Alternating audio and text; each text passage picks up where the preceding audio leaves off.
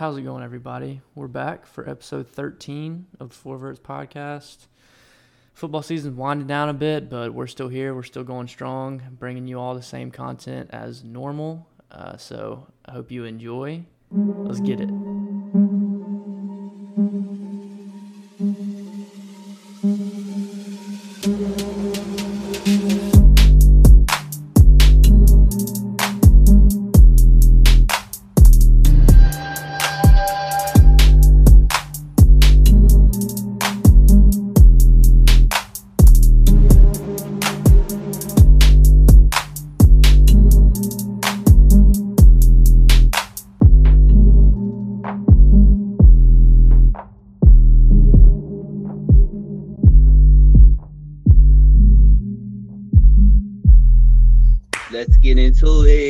All right, let's get into the Georgia Tech at NC State recap. Sid. Yeah, uh, I'm gonna keep it short tonight. Traveled up there with pretty much our JV squad. By the time it was uh, all said and done, I give props to us for at least playing. Uh, we played some guys. I told Sam when we were watching the game, it's like, dude, I ain't, heck, dude, ain't touched the field all night. Um, guys like Kaya Wright, freshman defensive end slash linebacker, and um, we had three defensive ends the whole night, two true freshmen. So uh, they played actually really well. I think they're going to be pretty good. Defense actually played well. We gave up three points in the second half. That's what's frustrating. So offense just would get down to the 30 and in, and we would just sputter. I mean, we would just stall out, do stupid mistakes. Uh, one drive, actually, I went back and watched it. Jeff actually scored, reached across the goal line, but we went hurry up because they had a guy down, and we were trying to go a 10 on 11 situation, and we false start on the one yard line. So we got backed up. Then Jeff gets it back down to the one, and we false start again on the one. And then we ended up stalling and having to kick a field goal. Um, there were a couple times we got inside the 20 and kicked a field goal. Before the half, we got inside the 20, didn't kick a field goal, went for it on fourth down, didn't get it. So um, we left a lot of points out there. Sucked. We out we out uh, gained NC State. I really feel like we played better football than NC State. I mean, we were just gashing them. They like to uh, they run like a three man front. They were slanting, and we were trying to catch them in that backside gap, and we did it a lot. Um, offensive line played pretty decent. Pass protection wasn't great, but not sure what was going on with our receivers. There was like talk of the announcers talking about how they get in halfway into their route and just start jogging and stuff. Um, Adonicas actually played really well. That was his best game. He went for over 100. So it was just frustrating. I think if we have Jahmyr, we score at least two more touchdowns because there were some of those open runs. Like it was just it was some of the biggest holes I've seen all year, and you know Jordan's a little bit slower. Um, something's not right with him still with that that foot injury. So Jahmyr, I think he hits those and he's gone. But I mean, you don't have it, you got to do what you got to do. So it was kind of frustrating to go up there. Um, it was good to see some young guys play and get some good burn in and uh, play well. Kyle Kennard and Jared Ivey are going to be really good for us at defensive end. And um, other than that, man, I don't have a lot. Yeah, I mean, it's just you kind of see it as all around the all around football as the season's gone on. Teams are just getting decimated. The roster is just getting decimated Yeah. by either injuries or by COVID, all sorts of stuff. Both. So yeah, Yeah, we. I mean, I could read out the list of guys. It's pretty much every big time starter on our defense. Um, not play, didn't play, and uh, we actually moved Charlie Thomas to from the nickel position to like a, a rush in slash defensive end slash. Then he played out some outside linebacker, so he played all over the place. Um, I think we found out that morning, and at the team breakfast, we were moving guys to different positions. We only had two guys at the nickel position. Um, so it was really just a hodgepodge of guys out there playing defense, and they actually played pretty. I mean, NC State's no, not that good. I get that, but still, shit. I mean, I'm surprised we didn't give up 50, give up three points in the second half. So I don't know. It is what it is. Got to play. So no excuses. yeah. Well, you know, nice short recap. I guess we can go ahead and hop over to the Clemson recap. How about it, Sam? Mine probably won't be that short, so I apologize, guys. I mean, offensively, I felt like this was probably one of the worst games of the year for Trevor Lawrence. Um, you know, 12 of 22, 190, 195 yards, I think. Um, so he just kind of looked out of sync the whole night. Really, I mean, it was cold as hell. The wind was blowing. I don't know if that factors into it at all, but you know, I mean, he really, he really just had three bad throws. Going back and looking at it early on in the game, he had Cornell Powell on a on a post, and the safeties are converging on him, and underneath. I don't know if it was the nickel or, or who it was, but somebody else is coming underneath. He throws it into triple coverage, and the ball ends up hitting Cornell Powell in the, in the helmet in the middle of that pile. So bad decision, but a hell of a throw. Um, the second one, he had Braden Galloway coming across his face in the middle of the field. The he's got Cornell Powell running another skinny post. The the corner drops back 10, 15 yards with Cornell Powell and man coverage, and then him and the safety switch. So he he's able to to come back downhill and pick up on Galloway. And the throw was just late. I mean, Galloway was wide open for the first 10 or 12 steps of his route. Um, but I mean, it should have been a pick. Um, I can't remember the guy's name, number 27. He he jumps in front of it and had both hands on it and just dropped it when he hit the ground. Uh, and then obviously the the pick in the end zone. I mean, the safety just rolled over the top and he's locked in on the dig route. Never even saw uh, Divine Diablo coming across. So just little things like that that you don't really see from Trevor Lawrence too often. Um, I'm not going to sit here and say I'm concerned about it, but you know, I mean, I, I did think there was a few opportunities to run on third down. I mean, but the one thing about running is that we did run him more. He had two rushing touchdowns. The first one was a was a pretty pretty long one, almost 20 yards. Um, Davis Allen had a really nice block on the outside on that play, but um, I just felt like, you know, again, just it just seemed like something was a little bit off with our entire team. We just kind of looked flat. Um, but we got the win, and with that win, uh, Trevor Lawrence became the new uh, school record holder for most wins as a starter. Um, that was his 33rd. Tajh Boyd and Deshaun Watson um, were tied uh, with first prior to that with 32 career wins as a starter. So it just speaks to, I mean, how how ridiculous the run's been uh, since Deshaun left and, and, Trevor stepped in. So, um, but again, I'm, I'm not I'm not worried about Trevor Lawrence. Um, you know, Travis Etienne, I, I talked about him struggling and uh, well, not necessarily him, but just the running game as a whole between him and the offensive line. It, it just hasn't looked good all year, but he, he I mean, he had 55 yards on, uh, I think, 11 carries in the first half. Um, I thought we were running the ball well. I thought we'd have some holes um, against Virginia Tech's defensive front. We did, um, but in the second half, we just kind of went away from him. I think he ended with 16 carries for for maybe 65 or 70 yards, but really really didn't touch the ball a whole lot in the second half. Um, I mean, he had he's only got two 100 yard rushing games, and they were two of the first four games, not counting Citadel because he played like 19 snaps. But he hasn't broken 100 since we played Miami. That's been two months ago. Um, another interesting thing is that you know we haven't we haven't run the ball well this year, so we have tried to give him the football and the passing game, and you know with quick outs to receivers and RPOs and stuff just to extend the run game. But we didn't even do that. I mean, he only had one catch and went for a yard. And then he's had four catches the last two games. Prior to that, he was averaging four and a half a game. So really, I don't know if we're trying to to take some miles off of him and then have him fresh for the postseason, but you'd think he'd be fresh because we're not we're not trying to run the ball like that anymore. Um, but it'll be interesting to see how we use him. I felt like as the entire offense, the play calling was just extremely conservative, very vanilla you know, against Miami and then Pitt a week ago, I thought we looked pretty creative against Pitt. We had some some end around. We were using Amari Rodgers and some some Chiefs style plays. Um, obviously, the flea flicker. Uh, we were mixing up our tempos, but against Virginia Tech, you know, they wanted to bleed the clock, and they did. Uh, so we only had, I think, 50 offensive snaps, including penalties, or maybe 52. Um, so really, we weren't on the field that long, and we just we didn't do anything spectacular. Um, obviously, it was nice to see Darien Rencher bust a long one at the end for a touchdown, uh, going for 50 yards.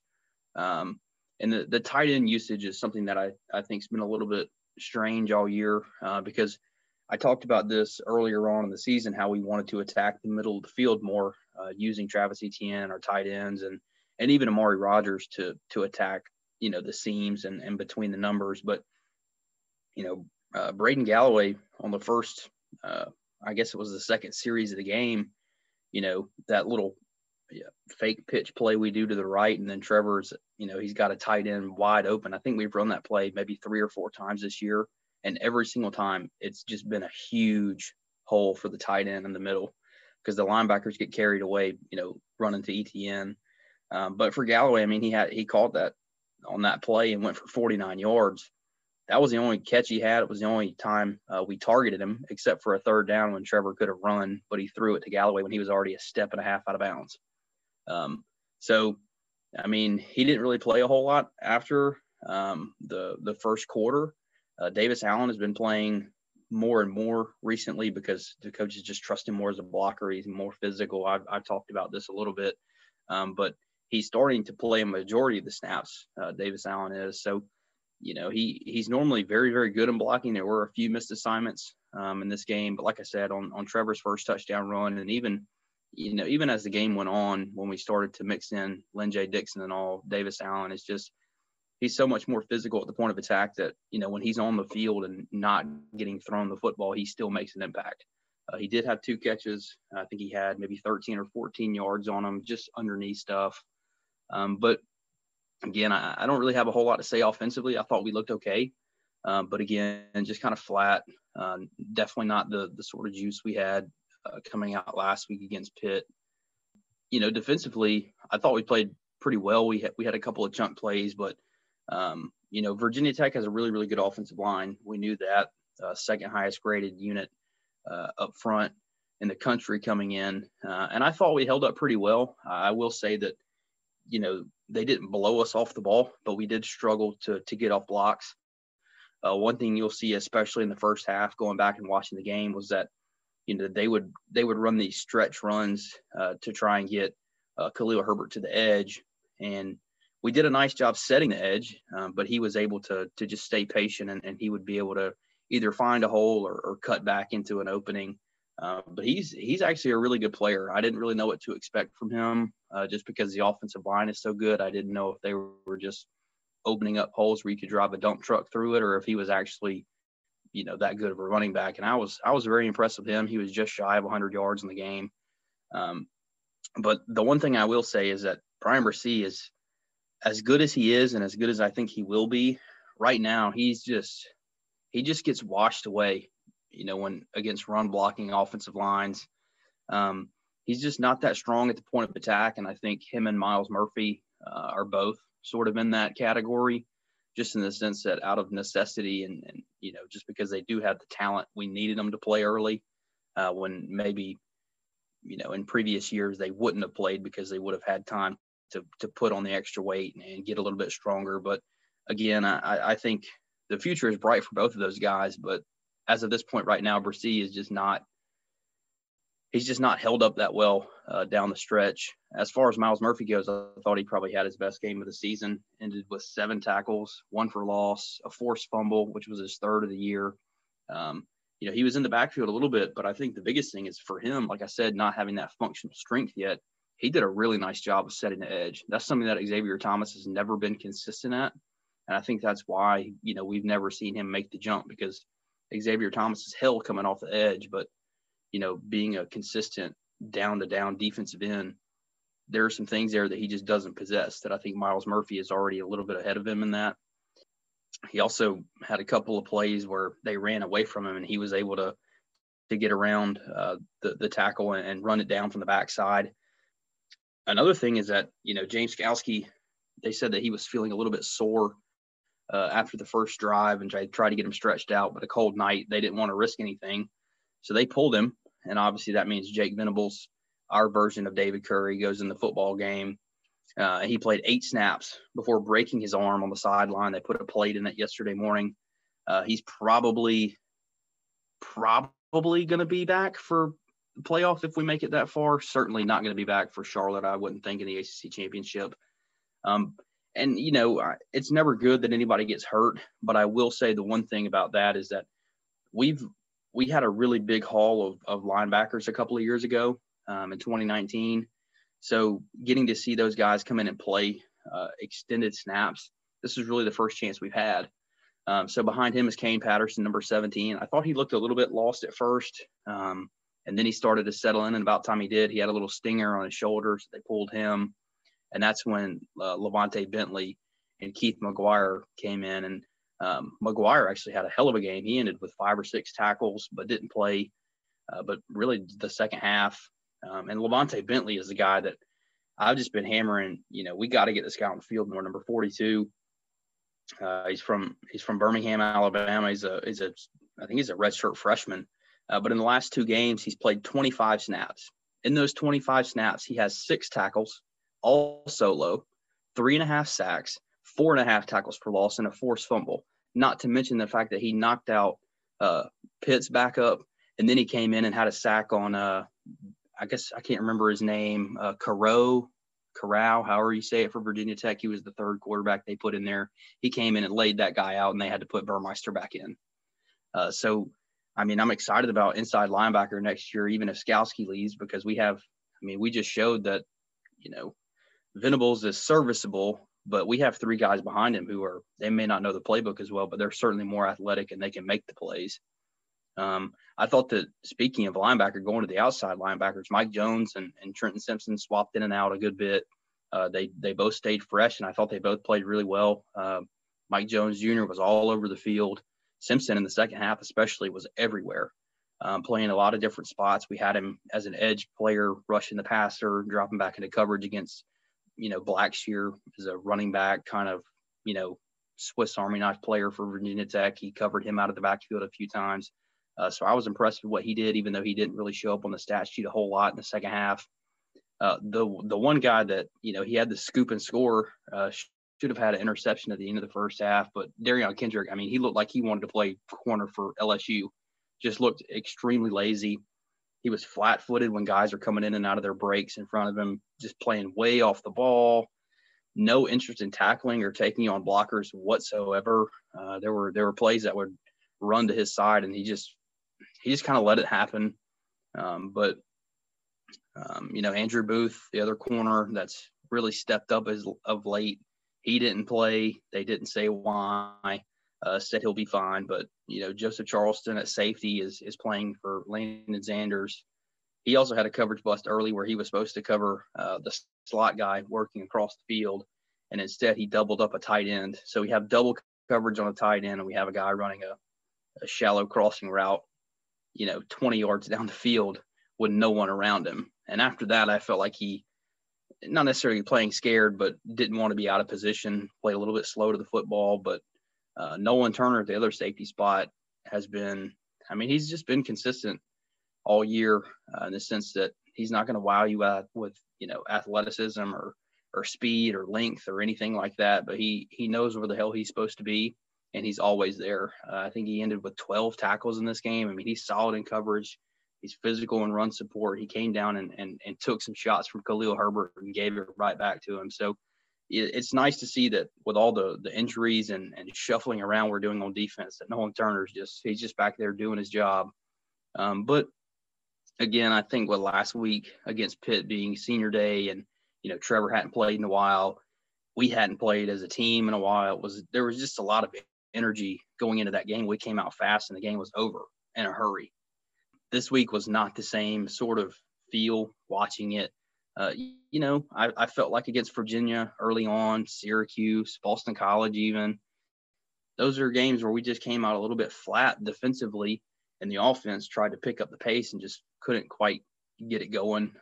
But like you said earlier, Jacob, it's been a weird season for everybody with, uh, you know, injuries, COVID, uh, tracing protocol. So, I mean, every team is dealing with this. Uh, it just it just sucks because I feel like we haven't played our best football yet because we haven't been able to consistently have the same starting unit defensively. Uh, but that said, we're you know in terms of uh, third down defense, we're very good.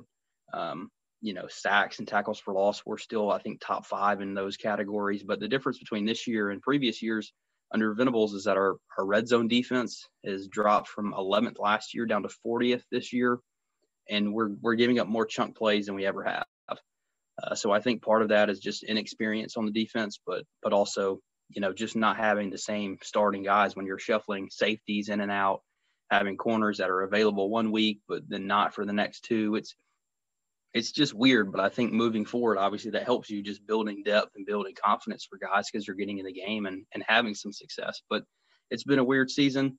Uh, but at the end of the day, we're in a position to win the ACC and earn a playoff spot, which is where we want to be. So, uh, you know, all in all, never going to be upset when you blow out a team by 45 and you don't play your best, or by 35 and you don't play your best. So, yeah, I mean, you know, win's a win. A win's so, a win, especially yeah. when you win by five touchdowns. By yeah, by a bunch. You know, you have a really great talent, I guess you could call it, in critiquing Clemson after they they beat the shit out of a team. Yeah, and I, I find myself. I think the podcast has made me a little bit more cynical, just in the sense that normally if I'm watching this game, I'm a little bit analytical about it anyway. But I would watch it and then the game would be over, and I'd be like, oh, you know, I mean, we we probably could have played better, but. We, we just won 45 to 10. So it is what it is. And I wouldn't think anything else of it. But now when I go back and I rewatch the game, I'm like, it's just like, man, we I feel like we left a lot on the table, you know? Yeah, yeah, yeah. So it's I I feel bad, you know, bitching about winning by five touchdowns, but at the same time, well, it's I not just, it's not bitching. I, it's just kind of pointing out where the team can improve. You know, I mean, and and no matter how much you win by, your team can always do a little bit better, right? So. Yeah, but I think the other thing is that we have to we have to create fake motivation for a lot of these games. Uh, against Notre Dame, there will be no fake motivation. We will get off the bus looking for blood. Yeah. Um, so it, it, that's going to be that's I'm I'm as excited for Notre Dame as I have been for I mean pro, I mean easily since I think Ohio State last year in the semifinals was one I was fired up for. I might be even more fired up for Notre Dame because they already beat us. Yeah. Uh, so we'll see. I'm excited for it, but got to wait another 11 days. So patience is a virtue. Yeah. Yeah. Well, I guess with that, I can go into the to the South Carolina Kentucky game a little bit. I mean, you know, I don't have a whole lot to say because this Kentucky game, I mean, not that it doesn't mean anything, but you know, there's a lot more going going on in the program, and you know, this this game is just on kind of on the back of my mind right now. Not really, not really been thinking about it much. Um, but you know, South Carolina traveled with 46 scholarship players, 16 on defense, and and they played they played like that. They played like they traveled that that few players.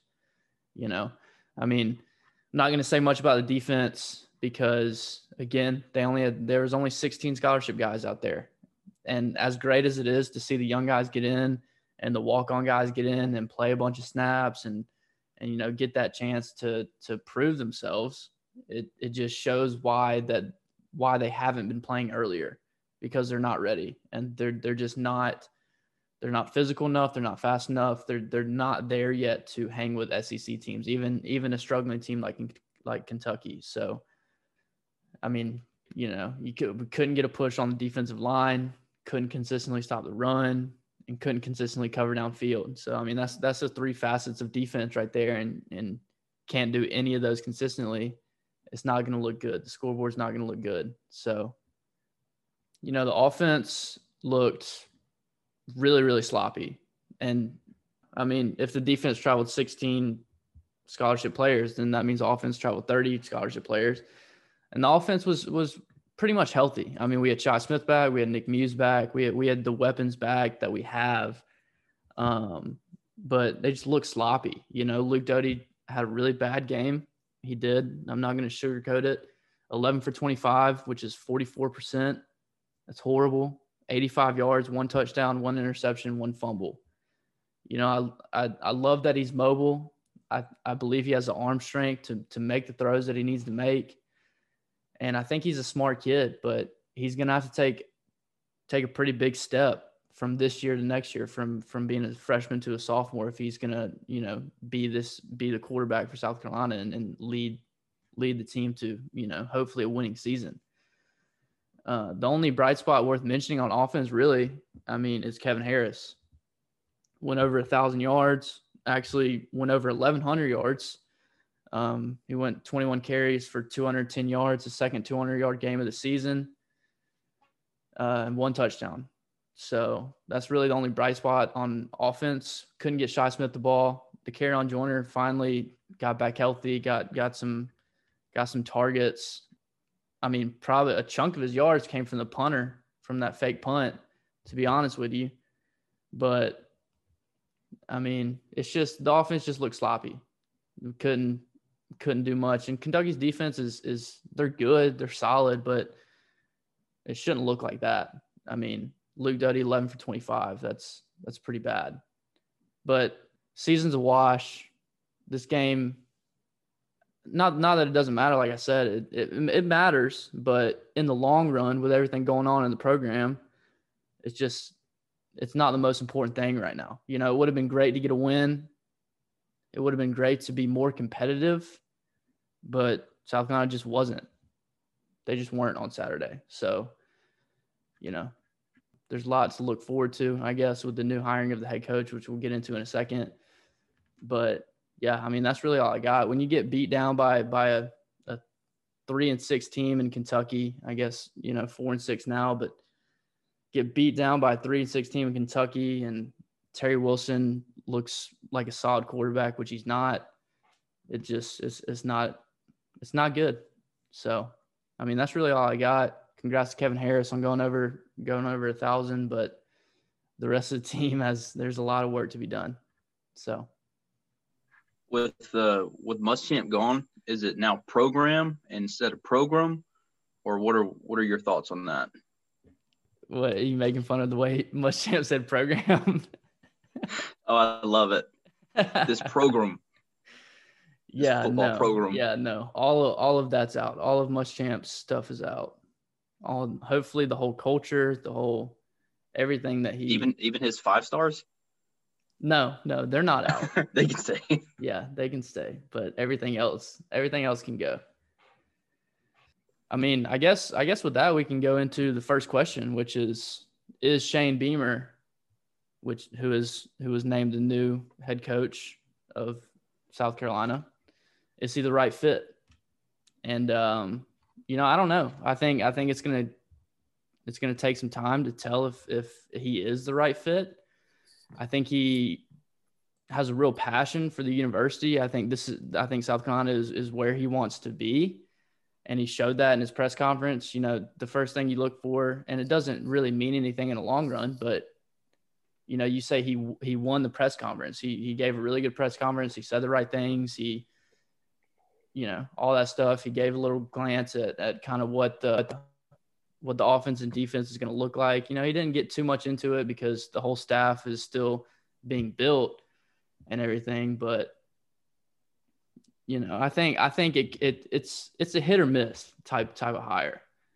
And like I've said before, a lot of old players are really excited about this hire. They really think he he's the right culture fit. He's the right guy for the job. He said that he's worked his whole career to get to this point and so, you know, I'm, I mean, I'm excited about it. And there are people everywhere saying, you know, he doesn't have any coordinator experience, doesn't have any head coaching experience, all that stuff. But I mean, I don't know if all that really matters that much. I mean, it would be great if he was a head coach before, but I don't know. I don't know really necessarily if that matters. Dabo was never a coordinator before he got hired. Yeah, I hate that. I hate the the comparison though, because I, I, mean, I know you hate that, hate but Dabo. I yeah, but it, he, he's also not, not done a terrible job where he's at. So I mean, yeah, there's worse comparisons. It's just one of those where you don't know really what's going to happen. And, you just he just you know he's got ties already. So and you know there there are people on Twitter talking about how talking about how we we can't get this hire wrong. You know, if if we get this hire wrong and he doesn't work out, then we're really going to be screwed. And it's like, well, we won two games this year. We won four games last year. Like what? How how how much more screwed can you get? Yeah, because you're not going to lose. There's not a, a, realistic you lose to Vanderbilt ever in the future. And then I mean, there's at like, least another win on the schedule somewhere at some point in the SEC. So this is this is two, the higher two wins is literally y'all at y'all's floor. Yeah, that's what I'm saying. It doesn't get any worse. If Shane Beamer comes in and he doesn't do well, it's like, well, we're still where, and that would suck. But it's not like we're going down. I mean, I mean, we we suck right now. Like we're we're like you said, we're at our floor. So it's like this is the hire to take a chance on a guy like Shane Beamer. Yeah, and the the one thing that I will say about Shane Beamer is I mean, he grew up like he saw his dad do it. You have to think that the, the culture of, of Carolina is going to be somewhat similar to that of Virginia Tech in that blue collar, like we're not going to get all the best recruits. We understand that playing in the SEC, there are teams that have more money, better facilities, blah, blah, blah. But it is what it is. Like you go out and you play the games. You don't you don't win games on paper. You don't win games with facilities. You don't win games with five stars. You win games by scoring more points than the other team. Yeah. And it's also, and I think it's indicative of who Shane Beamer is, and the fact that, I mean, really, not that long after Muschamp was fired, Shane Beamer, he make no bones about it, he wanted the job. He he let everybody know, I want this job. I want to be here. Yeah. This is not this is not Steve Spurrier, who's you know in the latter part of his coaching career, as good as Steve Spurrier was as at X's and O's. I mean, he wanted to be at Florida. Look at where he is right now. Yeah, I don't think Florida. Carolina was his his dream job, his end all be all. No. For Muschamp, Carolina was a rebound job because he wanted to prove that I can I can win in the SEC. I can do this. Give me another chance. Yeah. This is a guy who's saying, I mean, he's been, you know, he hasn't been a coordinator or a head coach, but he has been a high level assistant at some elite programs over the last five years. So I think when you look at somebody like that, maybe he doesn't have all the X's and O's, but he he definitely knows what good teams look like because he's been a part of them. Yeah, yeah. and, so and also he he wants he wants the job. He knows what a good program looks like. You got to think that this has this is a guy that can put the pieces around himself to start building something. Yeah, yeah I, I I think there's like a couple of things. For one, like you're saying, Sam, every place he's been, if you look at it, he's had really good coaches around him. Like I didn't realize the other day that he was under George O'Leary for a year. Like George O'Leary is a really mm-hmm. good guy to be under. Then I mean, where he's at now, then his father, all those kind of things like that that factors into it. And then being like I feel like South Carolina and Tech are kind of at the same place right now where like your coach really has to want to be there because it's yeah. a tough place to win.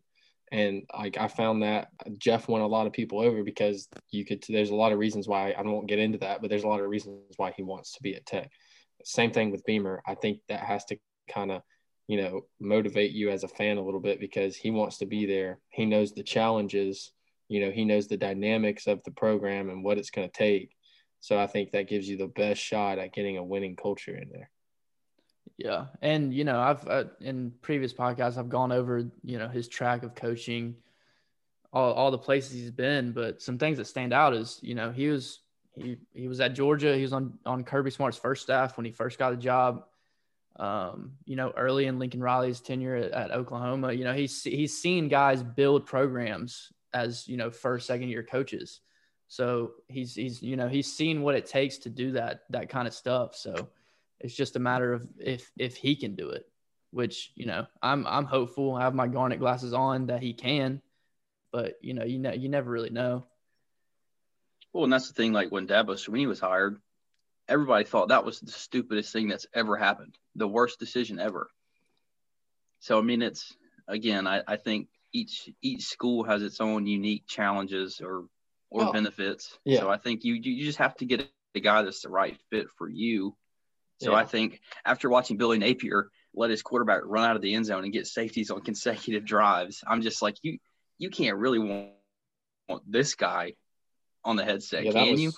Well, I mean, it, it, it shows who he is as a person too. I mean, because for South Carolina to you know risk it all and, and instead of take you know a coach um, like Chadwell or something who has experience in the you know group five teams and is win can win ball games. You know, he's showing he can he can do it, and to get a guy that, like y'all said, is really has no experience coaching, uh, even his own side of a team, really just kind of helps out. I mean, I think that shows, you know, his type of demeanor and who he is, and how they uh, South Carolina believes in him. Yeah, and I mean, I mean if you if you really look at it, how many home run hires are there out there? Are out there? You know what I'm saying? Like, well, that's that's Urban, what Urban Meyer. You, don't know. You don't know until they are. Urban Meyer, and then there's a couple, maybe a hand, other handful of other coaches that are home runs. Other than that, you've got a couple of routes. You can go a high profile uh, coordinator from a Power Five school, or you can go, you know, group of five head coach that's tried to prove himself. Y'all went one route, and I, I think that was the route for y'all. Yeah, you know? and I'm and I mean, the thing is, is is South Carolina could have went out and they could have offered Hugh Freeze the job. He's going to come win ball games. They could have offered a guy like Steve Sarkisian the job, you know, because everybody's obsessed with saving assistants in the SEC or whatever. But there's a reason that this guy was at the top of the list for the entire coaching search. Yeah, I mean, there's a reason he's there, and it's not because of experience. exactly. Well, I think another big thing is like your your the culture you want to build. I mean, yeah, Hugh Freeze can come in and recruit, do some shady shit, win, you know, eight, ten games, but do you sustain that? That's that's the biggest thing. If you get Beamer and yeah. he does it right and builds it the right way, Carolina's never really been anything in the history of their football program. So if you get somebody to build it the right way from the inside out, then I mean, then you can literally have something you know that he created. Um, I mean, it's his brand and and his you know, and his little stamp on Carolina. So I hope he can turn it around and at least get y'all competitive because the East is not as open as it was, but it's it's certainly not a closed door. Yeah, and I mean, I think I think a culture fit is is one of the biggest things that you know Ray Tanner, the athletic director, eh, was looking for, and you know, and Bob Caslen, the president. I think they're both looking for a, a big culture fit because it was pretty evident that the culture under Muschamp was was not what it should be. You know, it was more of a, I, you know, come here, I can send you to the NFL. But back in, you know, back in the Spurrier days, there were guys that wanted to come play for South Carolina, wanted to come win for South Carolina. And I think we lost that somewhere, somewhere in the shuffle. Well, actually, I know where in the shuffle we lost it. We lost it in, in 2015 when Spurrier walked out. But, you know, this this is a guy that he's seen the culture, he's seen the program at at at its highest point, and you know hopefully he can he can get it back there. But you know so just some details on on the hire. You, you know his contract's a five year 2.75 mil per uh, contract. So he did get the five year which you know this, this is a this is the type of guy that it could be you know 10 15 year guy or even more really if he does well if he performs well. So i think i think a five year 2.75 million per year is, is a pretty good deal. You know, leaves leaves money to hire some elite offensive defensive coordinators, some elite assistants, and all that. And and I, I guess I can get into a projected staff um, that I've been hearing rumored a little bit. Obviously, Shane Beamer, head coach. At offensive coordinator, it could be, you know, there, there's a few guys that have been floating around. Uh, Garrett Riley, who is the younger brother of Lincoln Riley, he's the offensive coordinator at SMU, who's done pretty well in offense this year, to say the least. Um, Brian Johnson at Florida, the offensive coordinator, he's another guy that's that's been rumored a little bit. And then you know Joe Brady from the Panthers, which is which is just not going to happen. But a lot of people want that to happen, but it's just extremely doubtful that that's going to happen because he's a guy that already came out. He already said that he doesn't really like the the recruiting aspect of college football, and and I think he's a guy that that's looking for a, a, an NFL head coaching job. So it's gonna the OC is probably gonna be Garrett Riley or Brian Johnson or you know even potentially Mike Bobo in some sort of some sort of um, capacity, maybe a co OC, maybe a co head coach. Um, we'll have to, we'll just have to see. The QB coach to be Connor Shaw. Um, I, they already came out and, and, said that he's he'll be retained, so I'm I feel pretty confident that he'll stay at, at the at the quarterback coach position. Running back Jay Graham from Tennessee, he's a solid recruiter. Um, you know, I think he'd be a pretty good hire, and if not, you know, we just keep the running back coach we've had, and obviously he did a pretty good job. I mean, Kevin Harris went for 1,100 yards this year, so there's something to say about that. Uh, tight end coach Bobby Bentley, who's Jake Bentley's dad, obviously, and he's he's been at South Carolina for a long time. He also could take a co-offensive coordinator title, I guess. We'll just have to see. Uh, for wide receiver coach Justin Stepp, who's at Arkansas right now. Uh, he's from South Carolina. He's got some ties here. This one, you know, I think I think he might be pretty happy at Arkansas. So this one might be a little bit of a long shot, but that's that's just one of the names that's been rumored around. Offensive line, Travelle Wharton, who played at, at South Carolina, then played for the Panthers and the Bengals in the NFL. Uh, he was the O line coach in 2015 at South Carolina, and then he's been the assistant O line coach uh, for the Carolina Panthers and the, I guess the Washington football team now. So he's a guy that's been rumored there, or another guy from Tennessee, Will uh, Will Friend, who you know he's he's he's done a pretty good job setting up Tennessee's offensive line. For defense, defensive coordinator Jay Bateman, who's the, who's uh, North Carolina's co-defensive coordinator right now. I don't know how how sure that is. I'm a little skeptical on it. We'll just have to see. Uh, inside linebackers, Rod Wilson. He was on the staff uh, this season. He's a USC guy, and they're going to retain him. I mean, I think he's done he's done a good job. He's a guy that wants to be at South Carolina. He wants to coach South Carolina, so I'm happy with that. Uh, the outside linebackers, Mike Peterson. He was also at South Carolina on South Carolina staff this in, in 2020 season. Uh, I think he's done a pretty good job too. And then DBs, Torrian Gray that's a name that's been floating around a little bit. He's Florida's DB coach, who, who's a, a, really good recruiter and, and has done some good things over at Florida. But you know, with all that being said, everything, every every name I just I just named could be wrong. You know, this is all just this is all subject to change. This is all just rumors.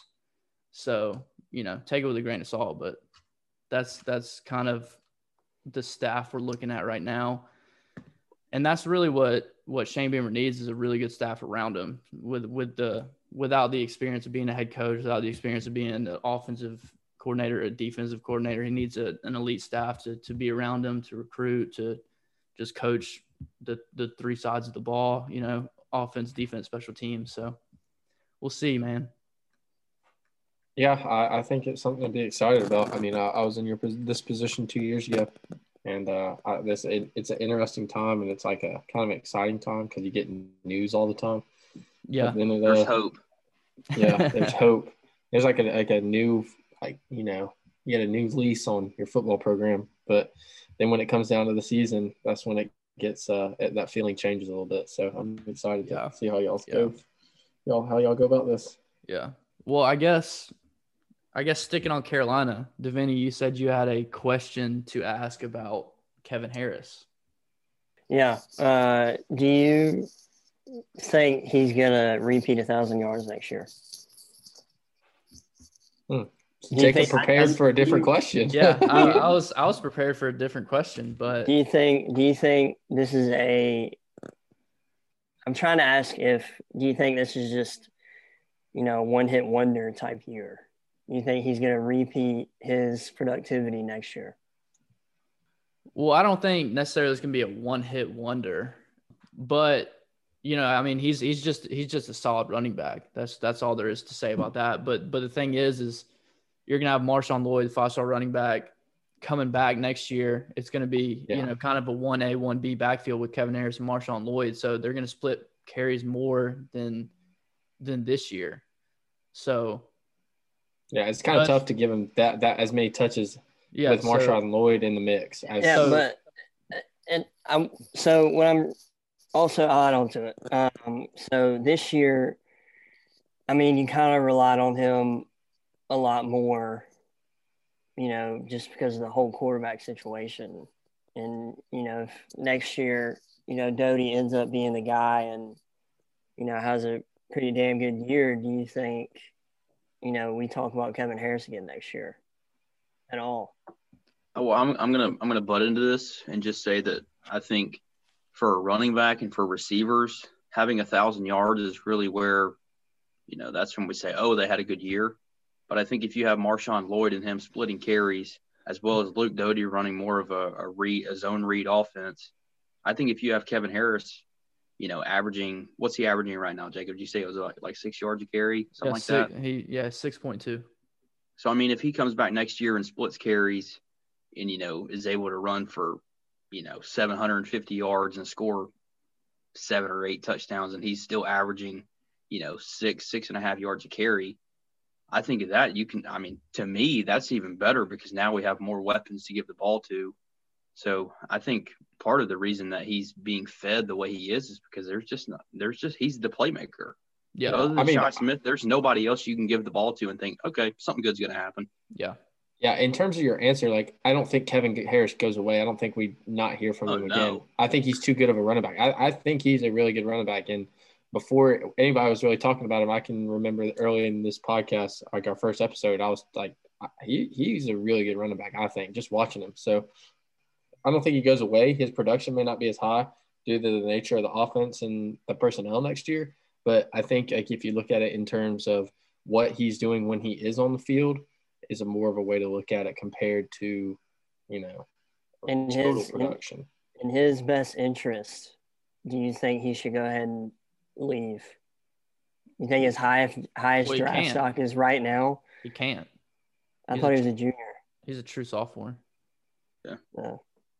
Yeah, but Well, I that mean, would does be does, his best interest. does he go over a thousand yards next year? I mean, probably not, barring something happening to to Marshawn Lloyd again or or whatever. But I think he'll be just as productive. I mean, he's just a guy that c- he can run through tackles, and he's a guy that can be a home run threat.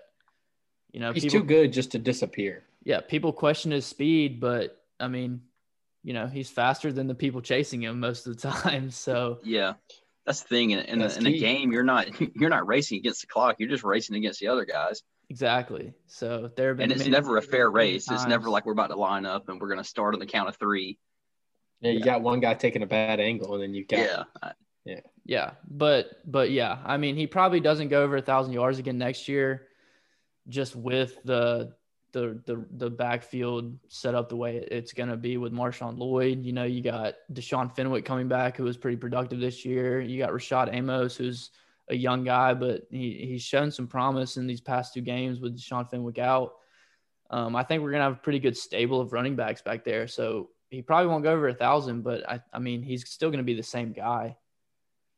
So Well, I guess with that said, um, you know the the early signing period starts in eight days.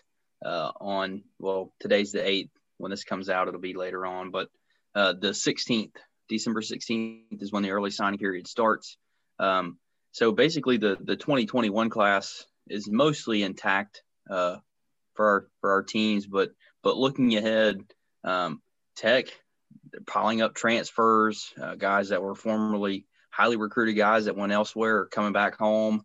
Um, so with with transfers like you know Kenyatta Watson and Kevin Harris coming in uh, to mix with a good young core, as well as you know it looks like you guys are closing in on the 2022 other the other quarterback. Kevin Harris. yeah, the other Kevin Harris. Um, Yeah. Need to need to make sure that's out there. The other Kevin Harris. Sorry if you're the actual Kevin Harris listening. Outside linebacker from Um, Alabama. That's who we're talking about. yeah. Um, but but Tech appears to be closing in uh, on 2022 quarterback NJ Morris. Um, so I mean Geoff Collins has another solid class as of right now that's getting ready to sign. Uh, but do you think he can turn the, the corner in the coastal, adding in some transfers, looking like the the quality of recruiting is is getting better for Tech? I mean, I'll I'll give my opinion first. Uh, I think we can turn the corner, as in the Coastal's not going to be great next year. I'll go ahead and say that. I mean, I think UNC is going to be a pretty good team. Um, Miami, I think they'll go back to being Miami without their one-year rental quarterback.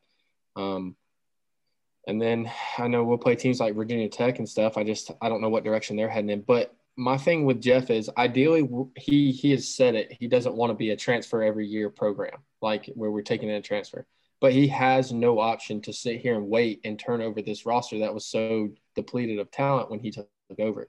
If he sat here and did that, I mean, we're looking at five years before we ever see, you know, any type of turnover. But what we're able to do right now with these uh, re- transfers, I mean, obviously there's going to be busts like Antonio. I mean, he was a former five star, but he just, or Antonius, I'm sorry, he just hasn't really done anything. And now he's got like some mental issues. He's, he just opted out of the season. So, I mean, that one really didn't pan out. But guys like uh, Jack DeFoor and Ryan Johnson on offensive line. I mean, they they feed, filled some key holes in our offensive line, and um, I, I think we can turn the corner. I think we can be at. I, I think we can finish as good as second next year in the Coastal. I mean, I really do. I think we have to get better, but I mean, we're such a young team. I was looking at it and we are so young. It's insane. So um, I say yes. I think 2022 class is going to be probably the best one in school history as of right now with projections and you know what the analysts are saying. It's we got a couple brothers that are highly rated from brothers, kids on the team and stuff. So uh, I mean, what he's doing with the talent on the roster is really good. and uh, so, yeah, I would say yes. Yeah, I mean, I think short answer for me is is yes. Like you said, they're a young team, and you got to think that they're going from a triple option offense to just a completely different offense. That takes some time to to you know maneuver your way around recruiting and putting guys in the right spot and all that stuff.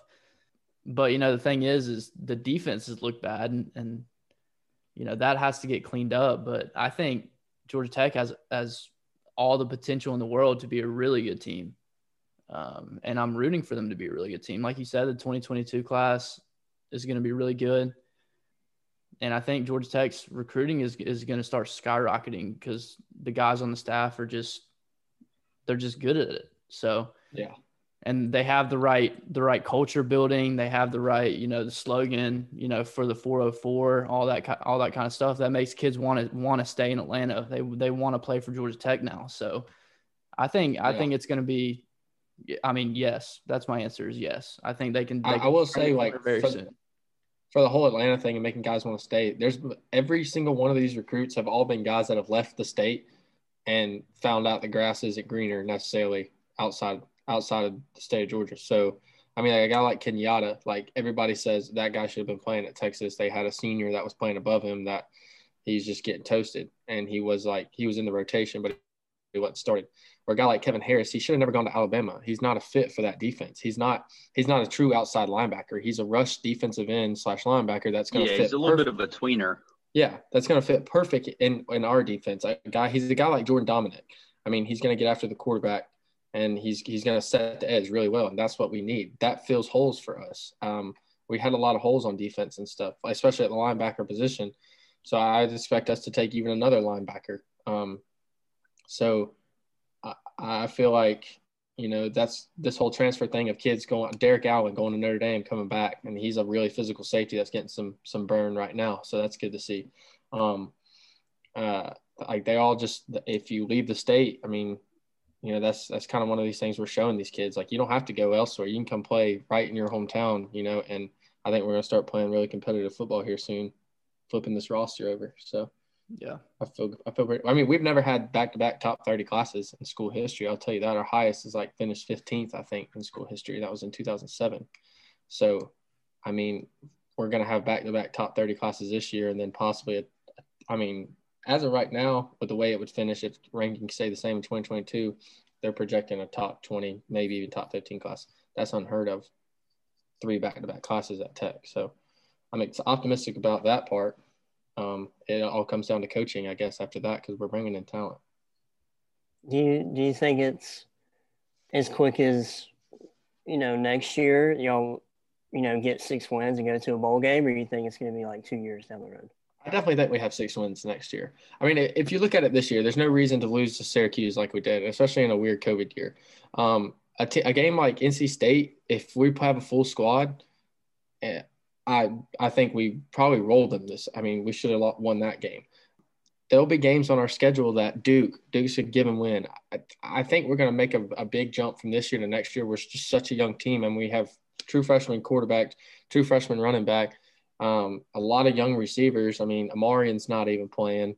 So on the and we have a new core offensive line group that is better, but they're still new. They haven't played. They have they hardly have any games together. I mean, this just yeah, this I year. Was, when I was watching the game on uh, Saturday, the one of the announcers, um, I think it was Kublik, is that how you say his last name? Yeah, yeah. Um, so. He was talking about one of y'all's offensive linemen uh, when Collins got there that he had to gain 50, 60 pounds because he was the triple option. Yeah, yeah Quinney. Yeah, Quinney. he he was the he was the pull in tackle. Yeah, Collins walked into the uh, Waffle House and he was yeah. eating egg white omelets. Yeah, and he was like, "Hey, dude, no more of this."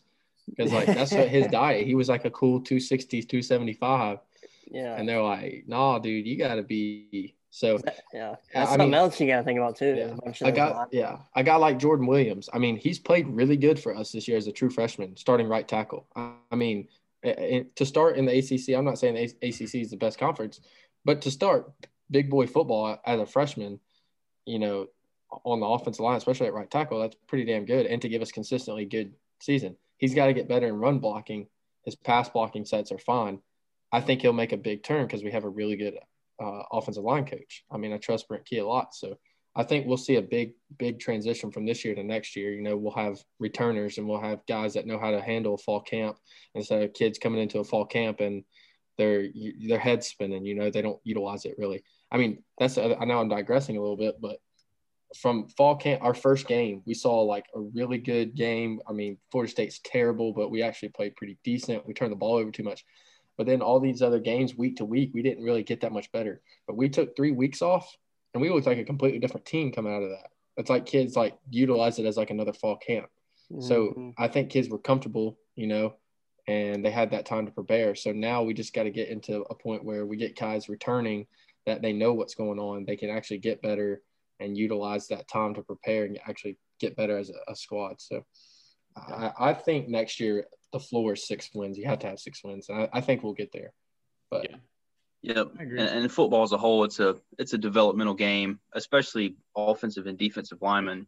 Guys don't come out of high school ready for that No. physically a lot. So I Yeah. think with anything, the longer, I mean, Geoff Collins, you got to think to to overhaul the roster is one thing, but to have three or four years of consistency in terms of scheme and you know having the same Right. message in terms of culture and brand, it just takes time. But I think I think with transfers and, and good talent and recruiting, you can definitely speed it up. And y'all Yeah. seem to be on the uh, on the fast track here. Uh, maybe Yeah. not, you know, maybe not, you know, nationally contending, but but certainly within the conference. Yeah, yeah, I agree. And um, like you said, I mean, we have to we have to realize like what Geoff's trying to do. Um, it's very hard to be patient, and the wins may not be showing up in the column yet. But if you can't tell me you can't look at this team and last year's team and say it's 100% better, we actually have an identity on offense. You know, it's just not a total mess when we're out there on the field. We have young athletes.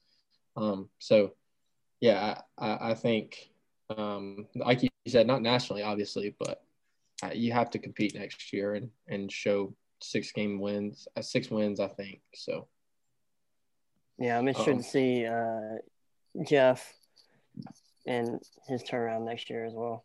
yeah, I'll be interested to see if we make any offseason changes in the coaching staff. I know that's also kind of getting off, off topic, but um, I, I could see us making a coordinator change on one side of the ball. I don't know if that'll happen right away. But that's the other thing. We have a, a really good young pool of coaching talent. Like Tashard, Co- Tashard Choice has a really bright future in coaching. Um, there's just a bunch of young, good coaches. So, like Marco Coleman, the job he's done with our defensive ends is ridiculous. Um, he's a, he's a first year coach. He was he was a finance guy.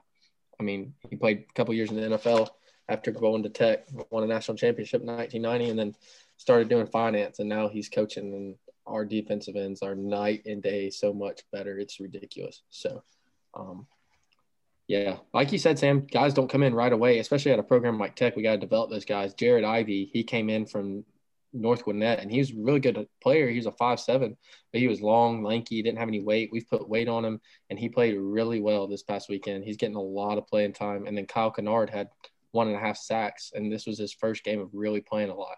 He played played really well, setting the edge. He didn't lose contain.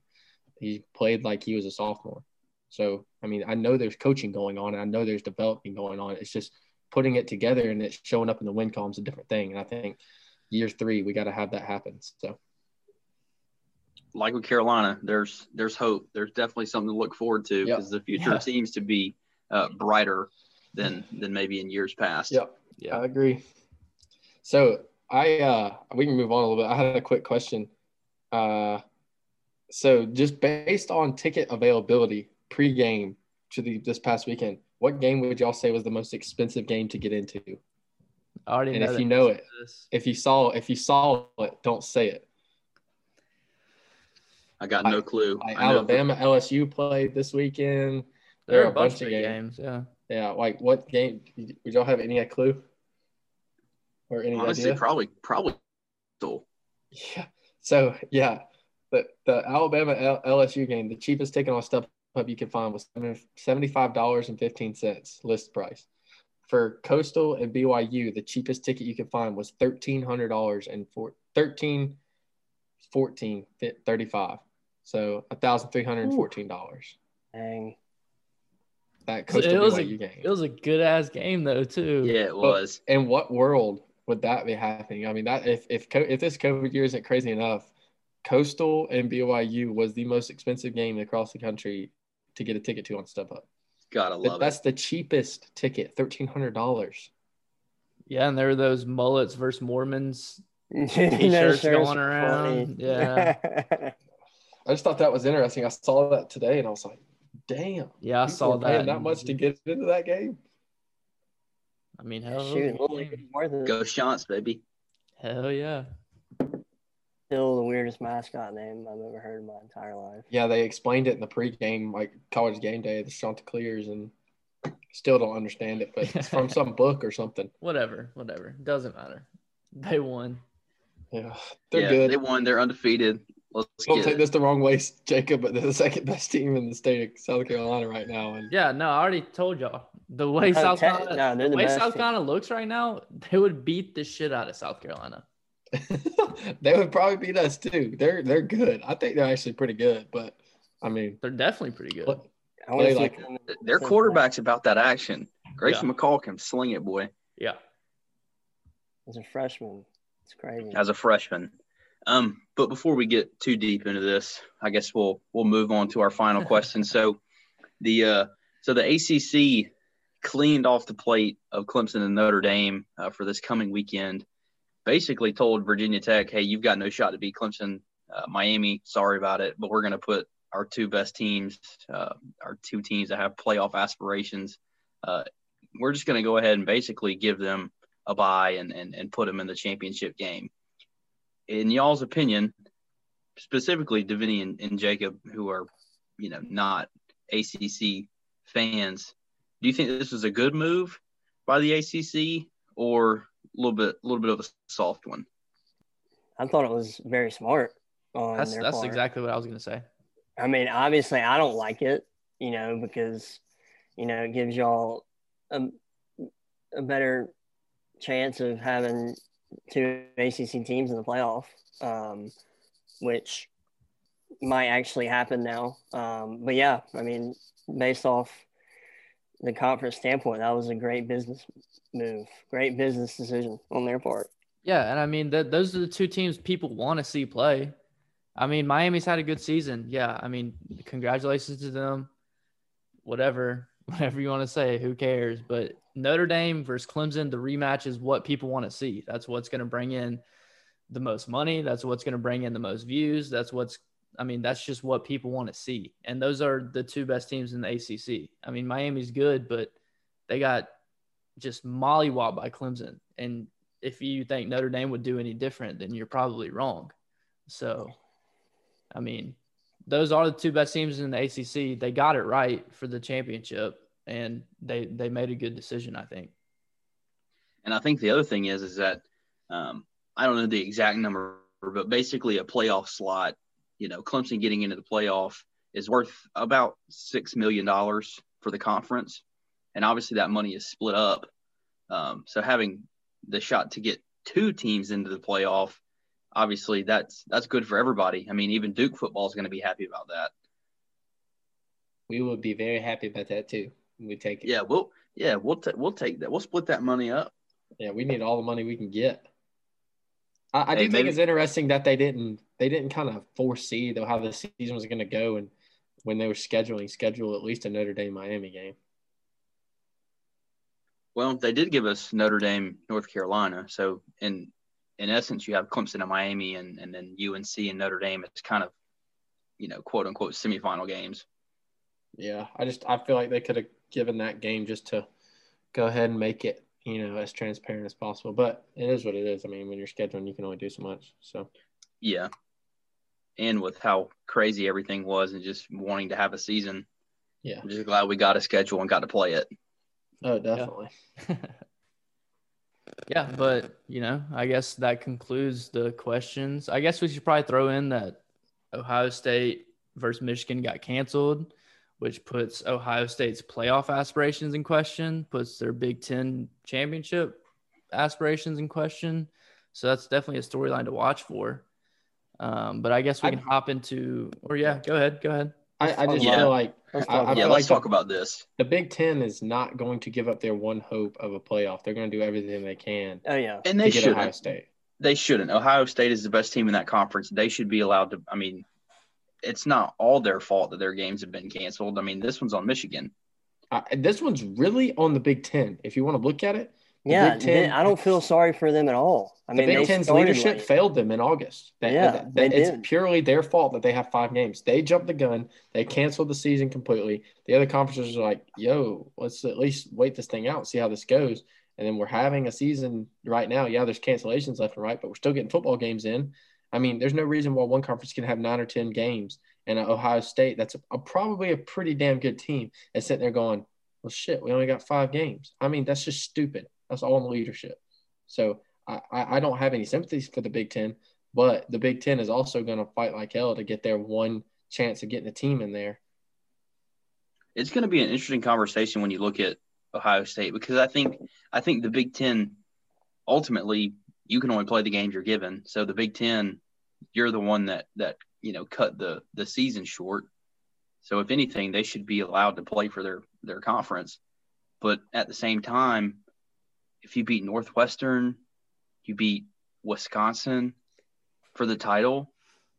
I, I mean, uh, you get a trophy for it, but that doesn't really mean anything to me. You're six and zero, oh and you just you just beat a high school team for your for your trophy, and and now you want to you want to play against the big boys. When in reality, you've only played one team with a pulse, and uh, they threw for 500 yards and they exposed your quarterback a little bit. So yeah, I but mean, I hate Ohio State, so I, I hope I hope everything bad. Happens. Ohio State can't beat any team in South Carolina, so facts. Throw that out there. They they uh they play Nebraska game one, beat them, beat Penn State. Who sucks? Uh, These are two. Well, Nebraska, Nebraska and Penn State still have it. Don't have a winning record.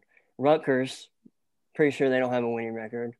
I can uh, give you the records if you're interested. Uh, Nebraska's Maryland two and four. Got canceled. Penn State's two and five. Look, look, um, Vinny. We don't Maryland's have to know. Two and five. We don't have to know Rutgers' schedule or, or their record for you to tell us what you're actually trying to say. I mean, well, yeah, well, yeah, yeah. It's damn Rutgers for. for it's Rutgers, yeah. Indiana, and then Michigan State. Rutgers could be three and zero, oh, and I'll have the same opinion of Rutgers. yeah. I mean, if you their opponents are combined 14 and 15 and indiana is 6 and 1 exactly. So. Without their star quarterback now. So i mean it's just like it is what it is. Again i hate ohio state. I i hope they don't get the benefit of the doubt. I mean i just feel like they're going to find a way to get a six game or they're going to lower the lower. They'll probably they'll, they'll probably schedule five. Nebraska again for this week. They're gonna lower it to five to get in the conference game, and then they'll be six and zero oh with the conference championship. But you can't put them in. You can't put them in the playoff six and zero. Oh. I mean, I mean, yeah, I, I, mean, to... I wouldn't, but it's gonna happen if they if they go six and zero oh with a conference championship. There's no way, dude. Strength of schedule. You look but this is a, this is play, a conversation dude. for this is this is a conversation for the for the uh for the playoff selection episode. Yeah, yeah, that's true. That's true. We'll we'll move on. We'll we'll leave this one for another episode. Yeah. Let's the fuck Ohio State. Yeah. Facts. Yeah, well, I guess we can go ahead and hop into the overviews. So first up, Georgia Tech versus Pitt. Sid. Uh, yeah, this one makes me a little nervous. Um, I think Kenny Pickett's probably one of the better quarterbacks in the ACC. Obviously, um, I think they're a much better team with him. Um, so having him back for them is big. Uh, I hate Pat Narduzzi. He's one of my least favorite coaches in the ACC. Him and Cutcliffe. So these are one of those games that I really want to win. We have really weird games with them. Um, a couple years ago, we got five turnovers in the first quarter. and scored 28 points. And that game was kind of over in the first quarter. Then we had the game the next year where we lost by a field goal at the end. And then the next year, we were winning and gave up a um, pass across the middle that our safety tipped and it landed right in their tight end's hand and he took it to the crib for a touchdown at the end of the game. So we've, we've had some really weird games. Last year we played decent, caused some turnovers, caused Kenny to make some bad decisions. Um, offense just didn't have nearly enough against them to keep up. So uh, think we ended up losing like 27 to 7 or something weird. But um, they're two of their best defensive players are not playing. Obviously, their defensive tackle, their best player, um, signed with an agent the other day. So he's obviously he never announced that he was done, but uh, if you got an agent, you ain't playing. So um, he's not playing, which is big. Probably help us run the ball a little bit better. And obviously Paris Ford on the back end is not playing. So um, I think Jeff obviously has to limit turnovers again. He did a good job last week, although he tried to turn the ball over. Um, he did he did a good job uh, last week, and um, so I, I don't think we'll have Jahmyr back. It'll be a it'll be a cold a cold one, so that's not a good mix with a, a bum hammy. I think we got to run the ball, be more committed to it. Last week we could run the hell out of the ball, and then we come out there on first down and uh, take a shot or something. I got a strange time, and then it set us back, and um, we just couldn't get anything really going consistently. So, also, I think we need to you know tight end a little bit better. Give, give us some more options to throw the ball to, as we're missing Amari, and we don't really have a, a deep threat anymore. So none of our guys are creating a whole lot of separation. And Malachi Carter just had a rough game last week. So defensively, I'm worried about us getting torched. I don't think they'll run the ball on us very well. Um, we've had some pretty damn good run defense past two weeks. Kind of gotten that figured out. We're playing a lot of young defensive tackles and interior defensive linemen that are just big boys, and they're they're clog they're causing a lot of issues uh, up front for teams right now. Um, defensive end plays getting better, but worried about our linebacker and sitting in our linebacker play and sitting in that soft zone coverage that we for some reason went to against NC State. Um, after the first two series, we stopped them, and then we came back and saw, sat in the soft zone. I guess because we didn't have a lot of depth to run man coverage all night. It, it cost us, so I'm kind of worried that we'll get into that again because I think we're only getting one nickel back. Um, back in Caleb Oliver. Nine of the ten guys are not coming back this week as of right now, according to the ATL chart. So that's not good. We'll still be pretty depleted. Um, I, I won't have Tre Swilling, sucks. Um, so we'll have some young guys on the back end rotation of the cornerback spot on the other side of Zamari. So like Tobias, and then I think Miles Brooks will start to get some good burn out there. Linebacker play is probably what it's going to come down to. Uh, so, and it's it's good that we have Pressley Harvin back. You know, having him back to punt is obviously a weapon. He's a Ray guy, semifinalist. So, I don't know. I, I don't necessarily see it going well for us. I hope we stay competitive. I, I, hope Kenny Pickett doesn't come out there and just throw all over us. I think he has the ability to. He's he's really good in my opinion. Um, but they also don't have necessarily a whole lot of uh, just downfield threats at receiver and just big reception receivers. So they got a bunch of average receivers in my opinion. So hopefully we can play a little bit more tight man coverage and get back to that coverage that we we had when we actually had the depth against like Duke or something like that. So, but other than that, I mean, not a whole lot's changed personnel wise from last week. We won't get all these guys back that we hoped we would. So, like I said, one out of the 10 will be back. Not good enough, really, but is what it is. We're not going back out of a game. We got to get Jeff these games some live reps, and that's going to help him develop the most, in my opinion. So, um, we're going to play it if if if we feel like we can play it. So, yeah, and I mean, you know, with everything going on, with all the teams just kind of dipping out of games because they can, sometimes it's nice to see a team that is a little undermanned come into a game and just play because they want to play. That's kind of how I felt about the South Carolina game this past weekend. You know, we were definitely undermanned, 46 scholarship players, and came in and played anyways. You know, they could have easily backed out of the game, but it is yeah, what it is. I, I, we could have easily canceled last weekend's game and already canceled this one. I mean, yeah. short turnaround from having all those guys. We were playing Thursday night, so I mean, Yeah. it's not like we're having a whole lot of time to get these guys back, and we had a bunch of injuries in the game, so we could have easily just been like, you know what, like this one's just this one's we're gonna go ahead and can this game. But um, credit to the staff and the players for wanting to play it anyways and get it in. I, I'd much rather see us do that than pull a, a Jim Harbaugh and just say, nah, we ain't finna do this. So Yeah. Yeah. Well, I guess we can hop over to Davini for a UGA versus Mizzou overview. Yeah, so um, rankings came out today. Uh, Missouri is at 25 now, um, so it's to be a top 25 matchup. Um, you know, they honestly came out and did a lot better than I thought they were going to be this year. Um, that their uh, freshman at quarterback, Connor Bazelak, you know, he's fifth in the SEC in yards. He got 2,000 just over, I think. You know, they got to get pretty good offense going. Rountree at running back. I think he's fourth in yards in the SEC as well. You know, so I mean, I feel like this team is gonna, you know, be competitive and put up put up some points. Uh, their defense is what um, is the reason why I think that you know we're gonna end up winning the ball game. Milton's practicing again. Uh, so is LeCounte and Jordan Davis. Uh, they've been out uh, the past couple weeks. Um, I don't think you're going to see much of LeCounte uh, or Jordan Davis this weekend. Milton might run it a little bit. It just depends uh, how the game goes. Um, but I'm not seeing them stepping out on the field uh, early on. Um, but I mean, other than that, man, I just want to see, you know, our offense uh, click uh, with JT still. You know, he's proven to be uh, the best we got right now, and uh, he hasn't looked bad. He his only pick was a deflection or a drop pass at the same time, so you know he hasn't made that many mistakes in his two starts. Um, hasn't really had a lot of time to, you know, really shit the bed per se. But this is going to be a pretty pretty decent Missouri team. I don't think it's going to be a, you know, a cakewalk by any means. You know, they've won some pretty good games this year.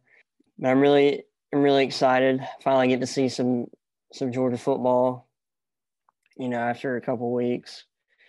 So uh I mean, I don't really have much to say other than that. I think um, you know, defensive wise, there's still a lot of young guys playing and it's gonna be good for next year. Um, you know, we'll talk about next year in the coming weeks and who's returning who's leaving. Um, I think defense is going to be hit harder than offense. Uh, our offense is really young, got a lot of talent on offense. Um, super excited about that.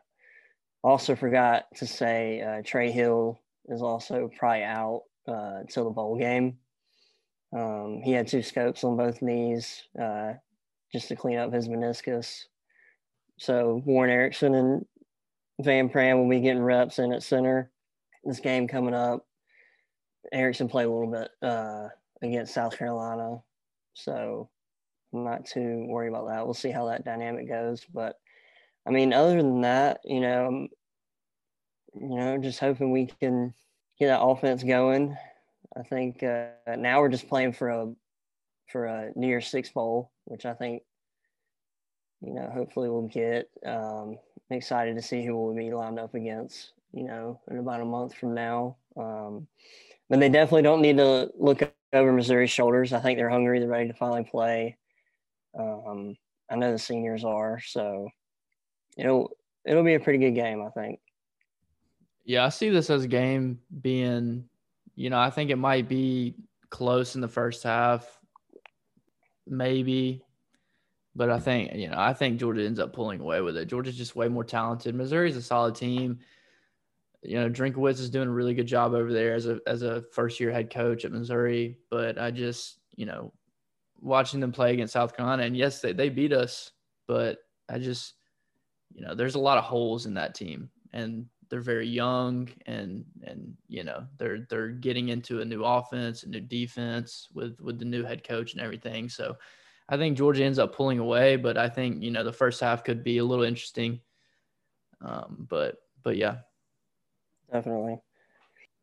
Also, there is uh, one, a couple, I always bring some stats to the table because I think they're pretty interesting, besides just like what every other person can see uh, with like, you know, just basic stats like rushing and throwing and all that. You know, these stats, people actually take the time to look in and be more meticulous. Um, Yeah, yeah.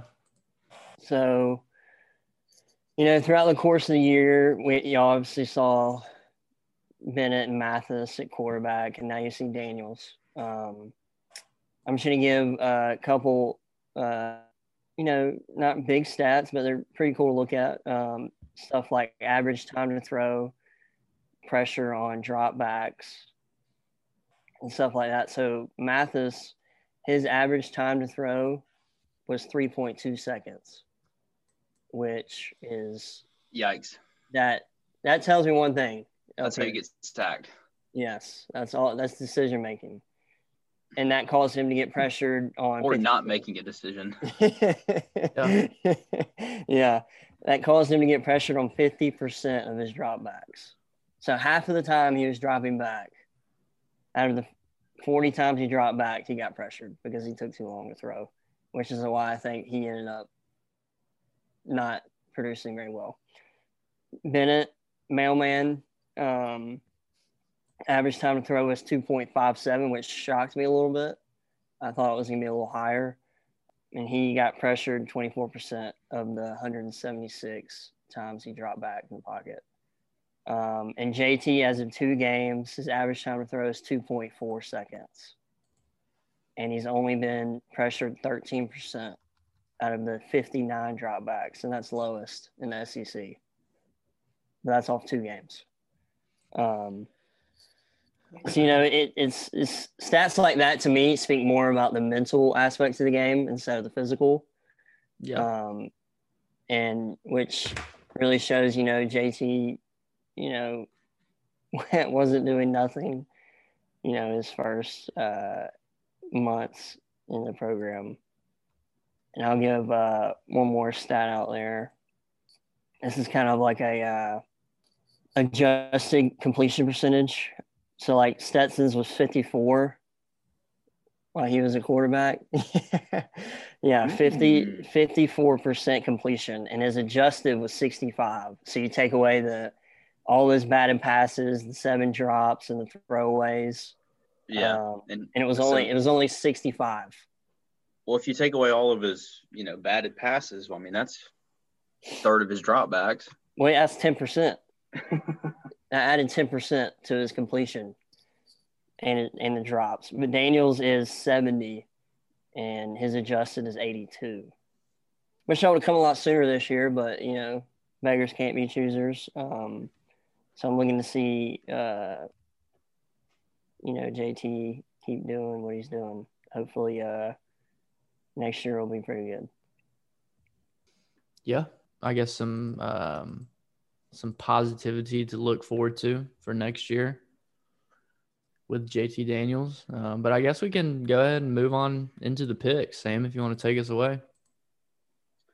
Yeah. So first up, a little Thursday night football.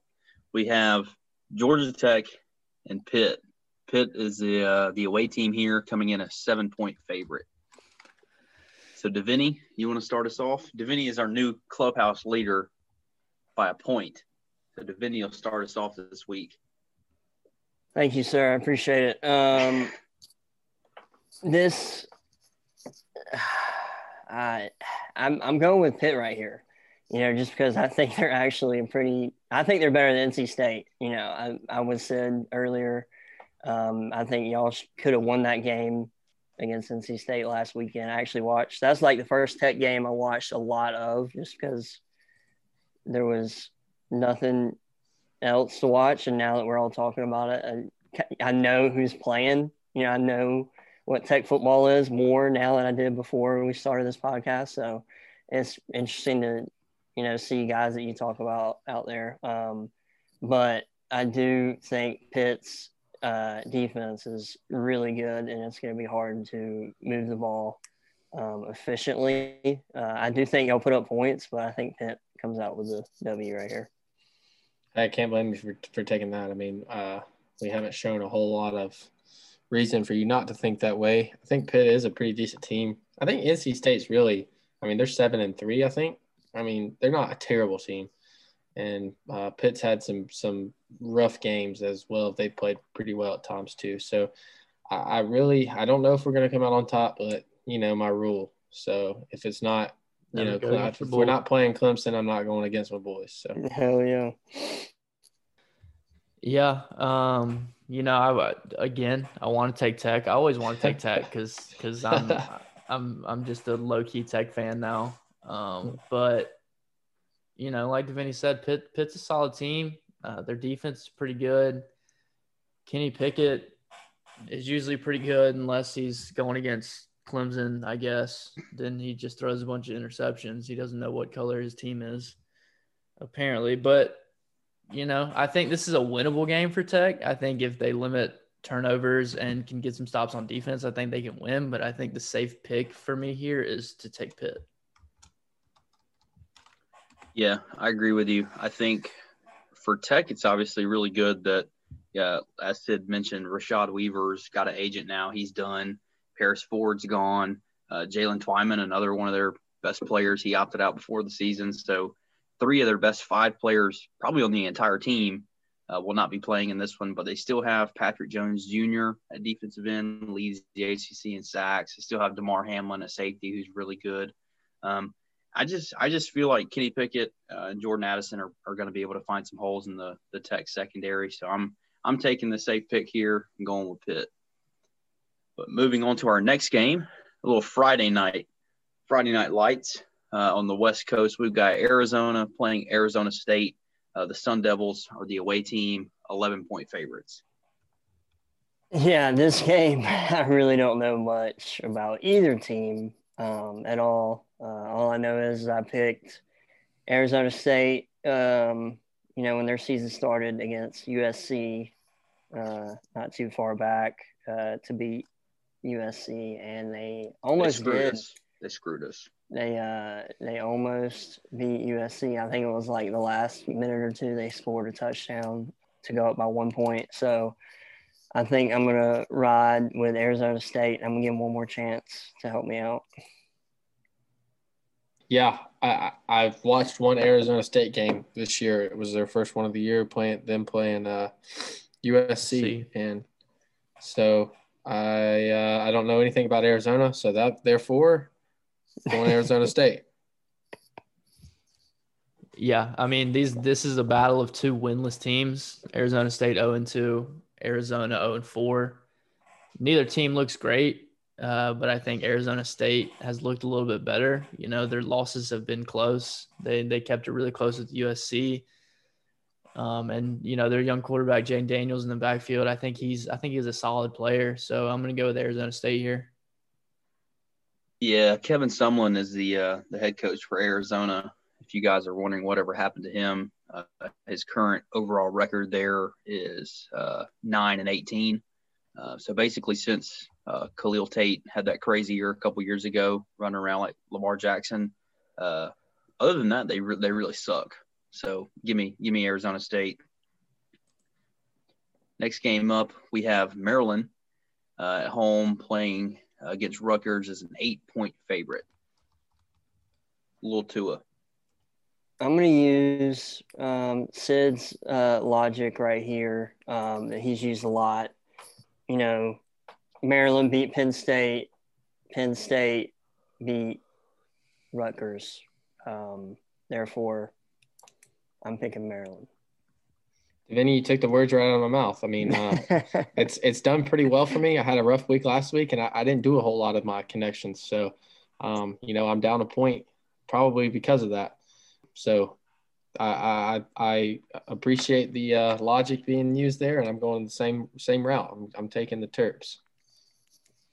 Yeah, I think this is going to be an interesting game. Uh, I mean, neither team is is is really that good, um, and I also don't know a whole bunch about either team because I don't watch either of them very much. Um, but I'm I'm I'm gonna go with y'all. I'm gonna go with Maryland. Uh, I think they've you know like you said they beat Penn State, who is not very good, but Penn State Penn State beat Rutgers, so that must make Rutgers pretty freaking bad. So I'm going Maryland. Yeah, give me a little Tua, Mike Locksley. Um, I'm I'm with y'all. Clean sweep for for the Terps here. Uh, the next game up is an interesting one. Uh, a couple of ranked teams, a couple of bad teams. Uh, we have Iowa at home against Wisconsin. The line on this one, as of Tuesday night, is even. Wow. I didn't know that. I didn't Um, forget to put the spread. There is no spread. Yeah. So I'm gonna keep it short. Uh, Wisconsin is poopy trash. Um, so I'm picking Iowa. Very eloquent. So I have a problem because I went ahead and took Iowa, just made up my decision. But I'm looking at their uh, common opponents. They both beat Illinois, but Northwestern actually beat uh, Wisconsin, and Northwestern beat Iowa. So I got no, you know, differentiator there. So I just got to stick with my gut and and go with Iowa. Yeah, I mean this is an interesting one for sure. Um, you know, Wisconsin, they look good in the first game of the season. Their quarterback Graham Mertz went went crazy for one game, and he's just been pretty average since. You know, um, Iowa, I know they have a really good offensive line, uh, which you know helps in in passing and run game. So I think I got to go with Iowa here. But this is just this is kind of a this is a toss up. I mean, the spread the spread's right. I mean, I I don't really know what to add. I, I'm taking Iowa. Uh, I don't have a good reason, um, but you know, I don't we'll think move on. I don't think any of us do. Yeah, I mean the spread's even. Vegas didn't help me out. Uh, I, I've watched Wisconsin play. I was not impressed. I haven't seen Iowa, so I'm giving them the benefit of the doubt here.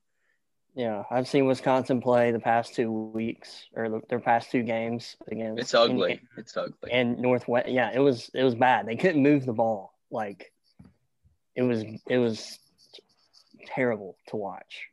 Like that's why I don't watch Big Ten football besides Ohio State because I was about to say, reason. sounds like the rest of their conference. yeah, I mean it was it was ugly.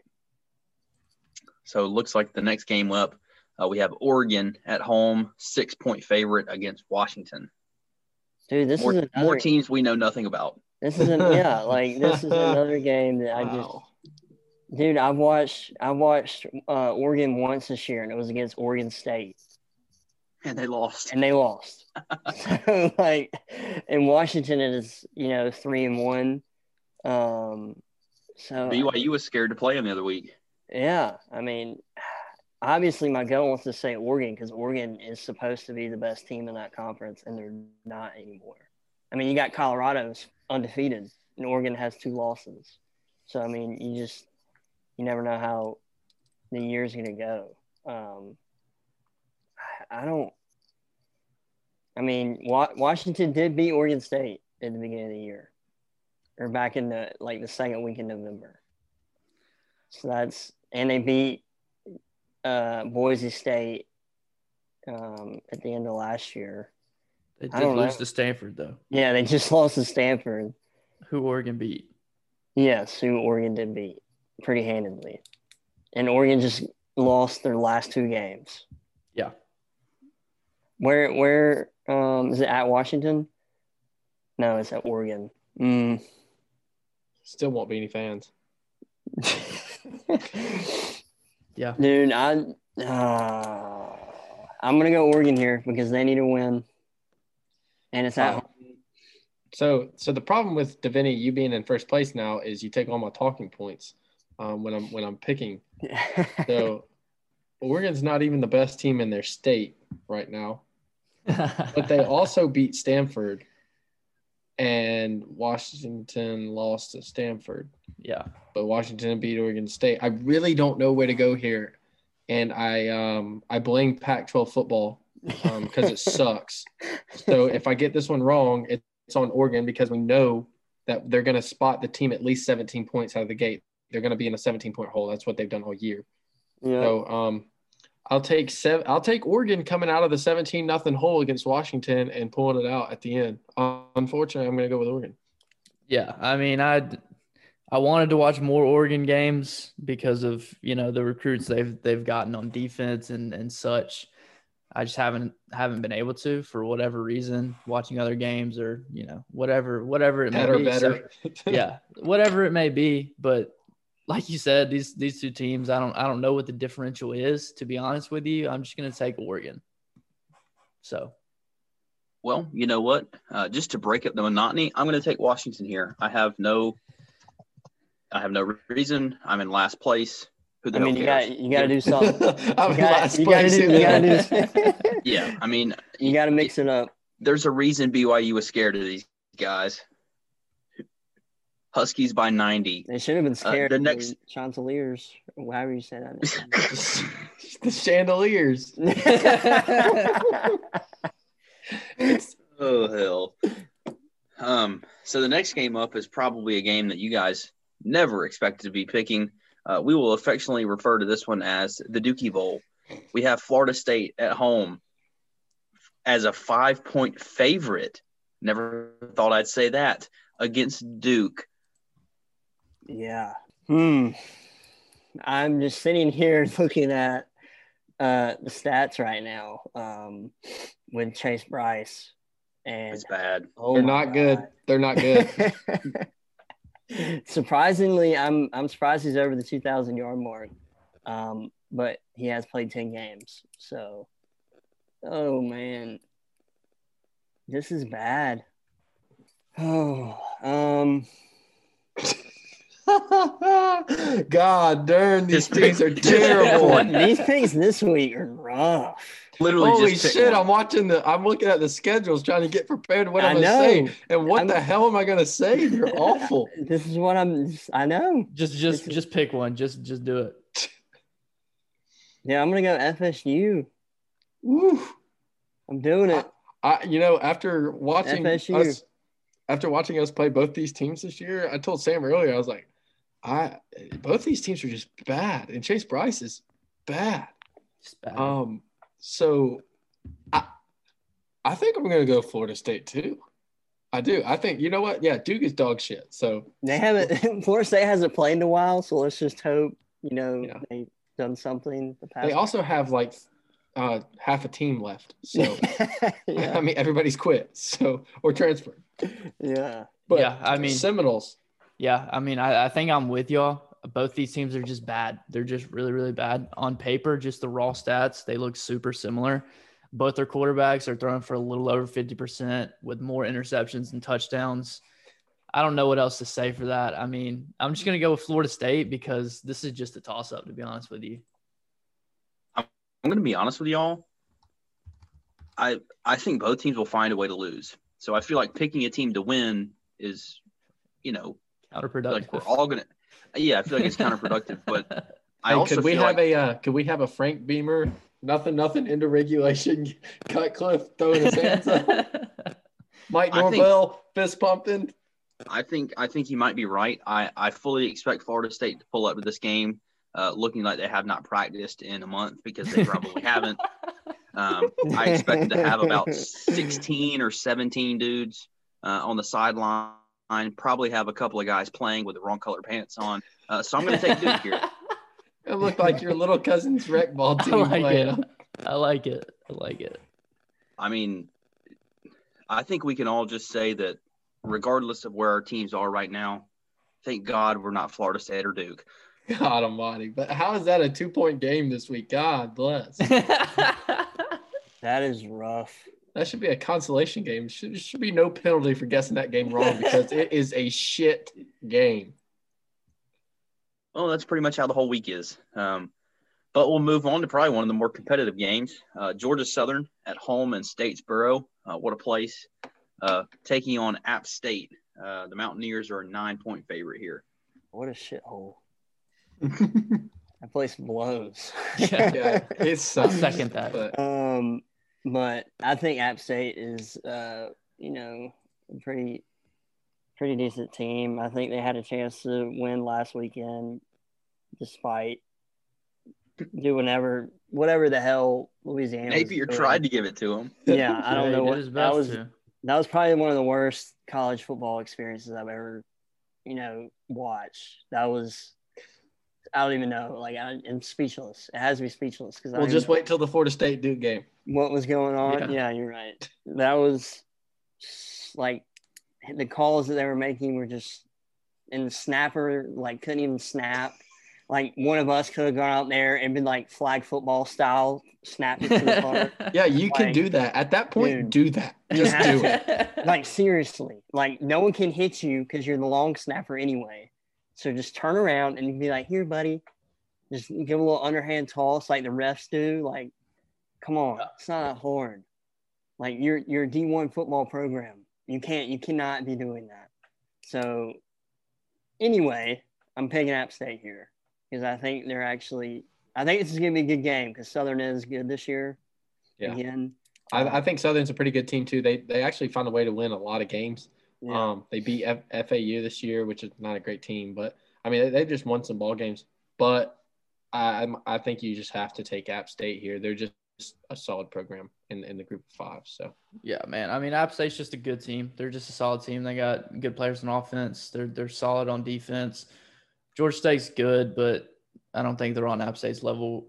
You know, I don't think they're quite there. So I'm taking App State.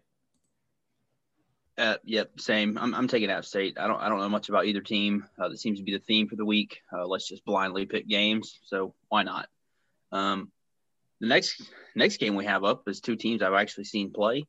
Uh, we have Virginia Tech at home against Virginia. Uh, Virginia Tech is a two point favorite here.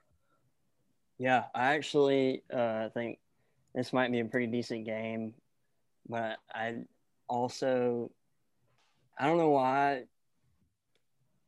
You know, when you go to ESPN and stuff like that, it has Virginia Tech with a sixty-five percent chance to win uh, this game, which eh, I'm I think I'm rolling Virginia right here because Virginia Tech has lost four in a row. yeah, um, Virginia Tech, they're not a good football team really either. Uh, they got some some issues. I'm not sure what was going on with Hendon Hooker convulsing on the sideline. Um, we'll be interested to see if he's back. That was a little interesting. So I think Virginia is the better football team, which is strange that we're in that state of college football that Virginia is the best team. Well, actually, Liberty probably is, but anyways, I digress. Uh, I guess I'm gonna go with the Cavs here. The Who's. Yeah, I mean, I guess just to break it up, I'm just gonna go with Virginia Tech. I mean, both neither of these teams are that great. Uh, Khalil Herbert for Virginia Tech is, is one of the top running backs in, in the nation. So I'm just gonna, you know, I'm just gonna ride with that Virginia Tech.